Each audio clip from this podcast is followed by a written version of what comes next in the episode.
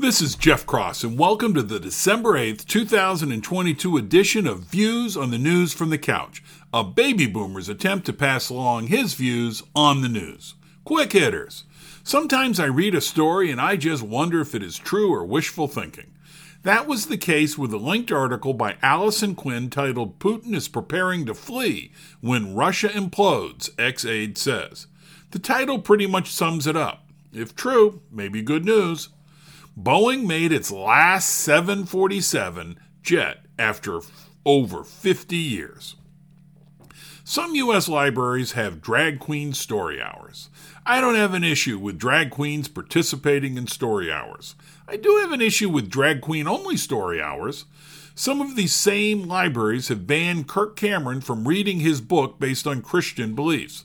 Cameron says his book quote, teaches biblical wisdom and the value of producing the fruit of the Spirit love, joy, peace, patience, kindness, goodness, gentleness, faithfulness, and self control, end quote, and suggests that diversity should include Christianity. Moving on. Sometimes politicians have a choice between bad and bad. We can look at what they choose and say, that was bad. Well, yes, but it was not like there was a good choice. That is my thought this morning on Brittney Griner.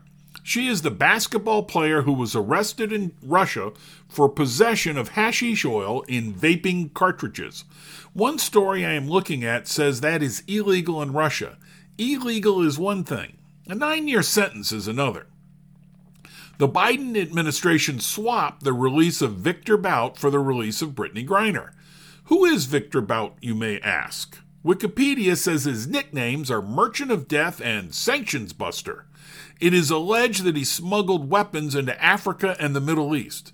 He was eventually convicted in 2011 for, per Wikipedia, quote, conspiracy to kill U.S. citizens and officials, delivery of anti aircraft missiles, and providing aid to a terrorist organization, end quote.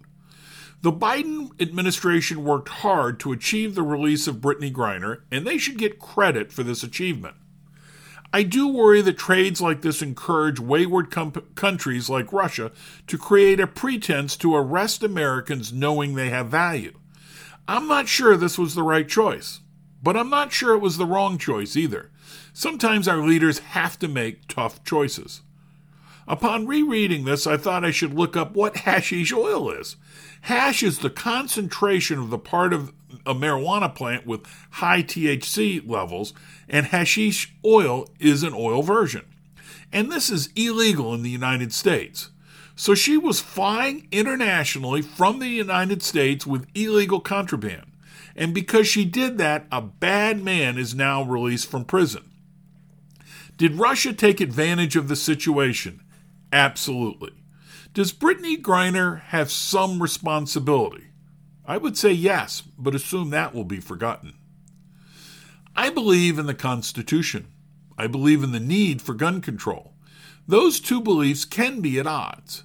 Oregon passed a ballot initiative in November that some say tramples on Second Amendment rights. I'm going to use this case to suggest why gun control is hard, as are other issues. The law requires a permit to buy a gun, completion of a safety cra- training course to get the permit, which must be renewed every five years, limiting the number of bullets a gun can hold to 10, requiring the police to have a gun database. I'm not sure that a 10 bullet limit on gun magazines is appropriate. Maybe 20, since there are a lot of handguns now that have 17. But if the argument is between 10 and 20, then we are close. Here is my problem with the law it could be a de facto ban on gun ownership. If go- government underfunds the state office that supplies the permits and then issues few, if any, permits, then they have effectively banned gun ownership. Personally, I don't like the argument I just made. It gets in the way of reasonable compromise. But it is a tool that gun opponents could use. If you don't believe me, look at the thread of a justification the Biden administration used to justify the college loan forgiveness plan. And I think we are just programmed not to compromise anymore because of the concerns of a slippery slope to a total ban. just like the folks who attacked the Mississippi abortion law that allowed abortions up to 15 weeks and after that for the health of the mother. Pretty reasonable, but it was vilified. The previous leads me to another issue. I have meant to bring this up for several days. Let me start by saying I am in favor of same sex marriage. The Senate recently passed a bill that would make same sex marriage the law of the land. The Supreme Court has already ruled it is the law of the land, but some argue the Supreme Court may change their minds, so the congressional protection is necessary. Andrew McCarthy discusses this in the link piece titled Extorting Virtue The Problems with the Same Sex Marriage Bill. Mr. McCarthy differentiates between being in favor of same sex marriage le- legislation and being against the law passed by Congress. My sense of his views is that while he believes marriage is between a man, man and a woman, we live in a, quote, pluralistic, end quote, society and we need to compromise. Maybe compromise is the wrong word. We need to be tolerant and, quote, accede, end quote, to the views of others at times. Mr. McCarthy's concern with the bill is that it did not include an amendment proposed by Senator Mike Lee. Mike Lee, I think, shares the view of Mr. McCarthy, but said he would vote for the bill if it included an amendment. Per Mr. McCarthy, the amendment, quote, would have made clear that people who do not embrace same sex marriage out of religious convention, conviction could not be pressured by government to act against their consciousness. It would have assured that institutions, groups of people who do not recognize same sex marriage in their activities or ministries would not be punished by the loss of their tax exempt status and other legal benefits. End quote.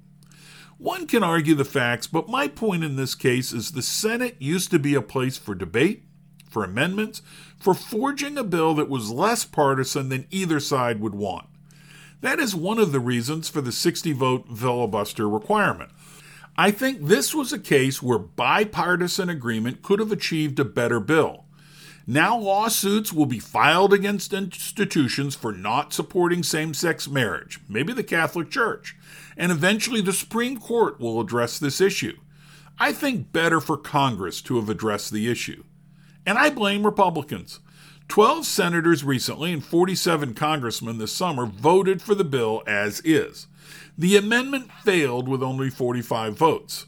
In my view, a better bill would have been achieved if Republicans showed some guts. My assumption is that they were afraid of being labeled homophobes.